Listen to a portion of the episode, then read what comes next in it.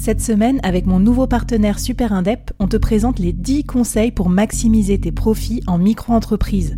Des conseils pour maximiser tes gains, mais surtout éviter les boulettes administratives. Autant te dire que ça m'aurait plu d'avoir quelqu'un qui me donne ces conseils-là quand je me suis lancée. Je te mets le lien vers ces 10 conseils pépites et un petit cadeau qu'on te réserve avec Super Indep en description de cet épisode. Avant qu'on commence l'épisode, je voulais te donner une info. Tu as peut-être vu que la cover du board a fait peau neuve pour le mois de décembre. Qu'est-ce qui se cache là-dessous sous ces petits piments? Écoute avec mon pote Carlos Diaz, l'animateur et le créateur du podcast Silicon Carnet, on a décidé un truc de fou. On fait un calendrier de l'Avent à destination des entrepreneurs et des dirigeants et tous les jours, on va te donner un conseil, une astuce, un truc qu'on a dans notre radar pour 2023. Ça va se passer en NFT, bien évidemment, il y en a 23 à collectionner. Et si tu rejoins la communauté en achetant un de ces NFT, évidemment tu soutiens nos podcasts indépendants, mais surtout on va organiser une grosse soirée avec les 365 membres de la communauté dans le premier trimestre de l'année 2023 à Paris. Alors rejoins-nous vite sur la communauté, ça se passe sur leboardpicante.uncut.fm. quoi ressemblerait ton business si tu pouvais être épaulé par les meilleurs experts? Avoir un board de rêve disponible 24 heures sur 24 pour t'aider, répondre à tes questions? Je suis Flavie Prévost et ce board, je l'ai créé pour toi dans ce podcast. Tu es dirigeant, entrepreneur, freelance ou tu vas bientôt te lancer? Ne reste pas tout seul dans ton coin. Inspire-toi des conseils des meilleurs chaque jour par ici, à mon micro. Et si tu l'oses, on te mettra au défi parce que nous, ce qu'on aime bien, c'est te faire progresser vite et bien. Alors bienvenue à toi, bienvenue dans ton board et bon épisode.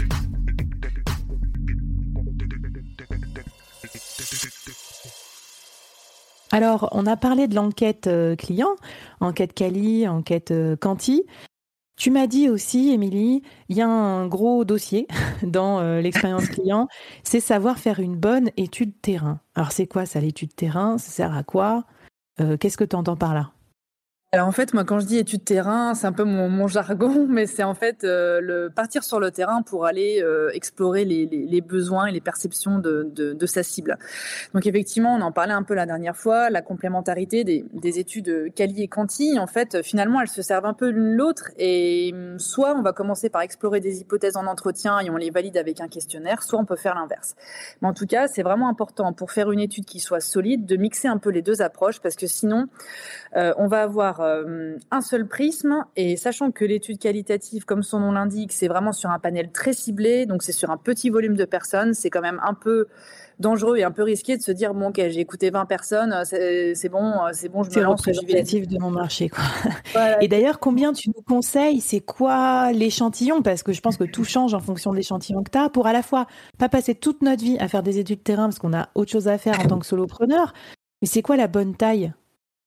Alors, enfin, la bonne taille, c'est vrai que c'est un peu compliqué parce que ça dépend beaucoup de, de, sa cible, de l'échantillon qu'on a envie de qu'on a envie d'aller qu'on a envie d'aller chercher. Mais en général, on considère que autour de 100 réponses pour un questionnaire, c'est plutôt pas mal pour avoir pour être en mesure de pouvoir dégager des tendances. Euh, c'est vrai qu'en dessous, moi, ça m'arrivait pas mal euh, pour, pour accompagner des solopreneurs. Et puis parfois, bah, on a 50 réponses et puis c'est déjà très bien. Je veux dire, toutes les réponses sont, sont bonnes à prendre. Il ne faut pas non plus se, mettre un stress dessus. Mais c'est vrai que c'est un peu l'objectif à se donner parce que c'est un volume qui va permettre de pouvoir euh, ouais, vraiment, vraiment analyser peut-être euh, des, des d'avoir un peu plus de richesse en fait en termes de contenu. donc ça, c'est vraiment sur la partie, sur la partie questionnaire, sur la partie entretien. L'équation qu'il faut garder en tête, c'est ce que, ce que j'apprends en cabinet d'études, donc je, je vais me, je, je, vais vraiment le transmettre cette information importante parce que je, je, je sais que c'est, c'est pas facile de, de, se rendre compte à quoi ça ressemble. Il faut retenir que il faut un minimum euh, de entre 8 et 10 personnes à interviewer par typologie de cible. Donc c'est-à-dire que si demain on veut aller écouter euh, des clients et des non-clients, il faut faire 10 interviews de chaque pour pouvoir dégager des tendances solides. Parce que du coup, bah, euh, Super intéressant parce que tu vois, on, se dirait spontanément déjà 10 clients c'est pas mal, mais si en fait dans mes 10 clients il y a trois personnages différents, euh, je risque d'avoir des résultats super biaisés. Ah, complètement. Et en fait, le problème, c'est que, alors c'est pas vraiment un problème, mais c'est que on se dit oui, super, ouais, j'ai j'ai dix entretiens avec euh, avec euh, comme tu le disais, trois personnes différentes, sauf que finalement, euh, le contexte est différent, ils ont pas, ils vont pas avoir les mêmes besoins. Toi, tu vas y répondre peut-être avec une solution différente en fonction de en fonction de ces personnes-là.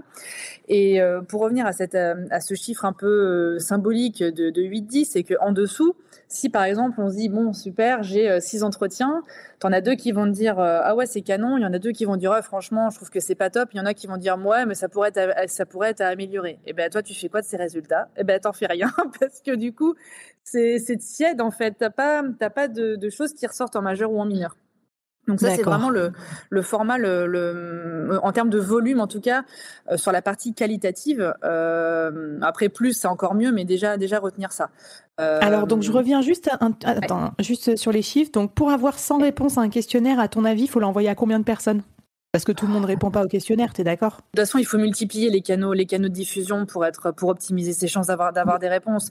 Euh, il faut, parfois, il faut mixer du, alors c'est un peu, ça va être un peu étrange ce que je vais dire, mais du questionnaire euh, auto-administré, c'est-à-dire quelque chose qu'on envoie sous format digital, donc sur les réseaux, on fait un post, on envoie, on relance, on fait du mailing, euh, on transmet au réseau de notre réseau qui, qui, qui, qui, qui, qui peut après transférer, transférer le lien.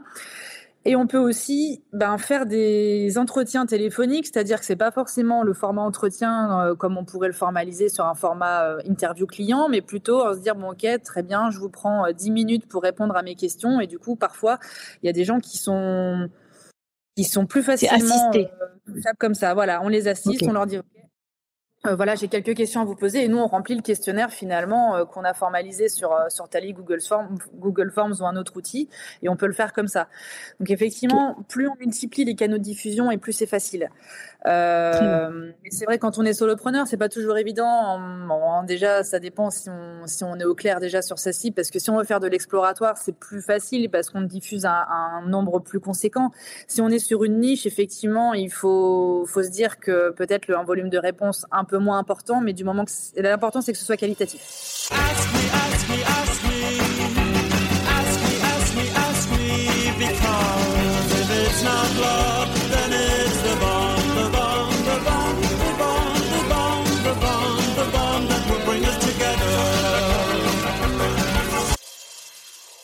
Ok, ça marche. Alors, on a le nombre qu'il faut viser en quanti et en quali. Maintenant, quel format euh, prendre? Parce que moi, j'ai fait plein d'interviews dans ma vie pour des podcasts, pour des clients. J'ai fait de la prospection, j'ai fait des conversations. Euh, je sais pas moi combien de temps ça doit durer euh, une interview et, qu'est-ce qu'on fait des résultats? Alors, le, le, format idéal pour faire des, pour faire des entretiens, c'est entre 45 et 60 minutes, minimum. Waouh! Alors, euh, en fait, c'est long, mais c'est à la fois très rapide. Parce que finalement, quand on commence à le temps qu'on présente, la démarche, qu'on présente, euh, en fait, c'est un format conversation. Il faut, faut, se le, faut se le visualiser comme ça. Effectivement, si tu dis oui, je pose mes questions, euh, comme, comme un questionnaire, par exemple, effectivement, c'est hyper long. Mais par expérience, en dessous, en fait, finalement, c'est compliqué de pouvoir vraiment creuser profondément certaines choses. Parce que moi, pour avoir fait, euh, j'ai déjà essayé pour des pour des clients parfois, pour des projets, bon, ok, des gens qui n'ont pas le temps, on fait 30 minutes. Euh, j'ai même fait des, choses où j'ai fait du, express en 20 minutes, où je me suis dit, allez, je me, focus, je me focus vraiment sur deux, trois idées, euh, sur, sur, deux, trois idées importantes. Mais finalement, c'est pas assez pour pouvoir euh, vraiment aller en profondeur. Mais c'est le format idéal. Après, tout est bon à prendre, mais c'est sûr que 15 minutes, c'est quand même moins vertueux que, que 30 ou 45 minutes. Non, puis surtout, moi, je me rappelle quand j'étais euh, top manager, tout ça, on disait tout le temps que le plus important, c'est la dernière goutte. C'est-à-dire, en fait, euh, tu sais, au moment où la personne se lève, a fini l'entretien et elle te dit Ah, et au fait Et là, elle te balance le gros dos. Donc, je pense que l'interview client, ça doit être un peu le même style. Oui, c'est ça, effectivement. C'est pour ça que c'est hyper important. Et puis, euh, alors notamment, je, ce qui est important aussi à retenir, c'est idéalement, au mieux quand même un format. Soit on voit la personne en face à face directement, en, vrai, j'ai envie de dire, soit on la voit en visio. Et de le faire par téléphone, c'est vraiment pas l'idéal. Euh, parce qu'en fait, prendre des notes, écouter ce qu'on nous dit, prendre des notes en même temps, euh, franchement, c'est, c'est à moins d'être un robot, euh, c'est, c'est compliqué de pas perdre d'infos, quoi. Moi, j'y arrive pas. Hein. Je vous dis, euh, je fais mes interviews du board, donc c'est enregistré. Ensuite, je réécoute l'épisode pour savoir les moments intéressants, euh, les petites quotes et tout ça. Hein. Faire les deux, c'est-à-dire être présent à l'écoute de quelqu'un tout en prenant des notes, c'est quasi impossible. Donc, toi, tu conseilles de les enregistrer?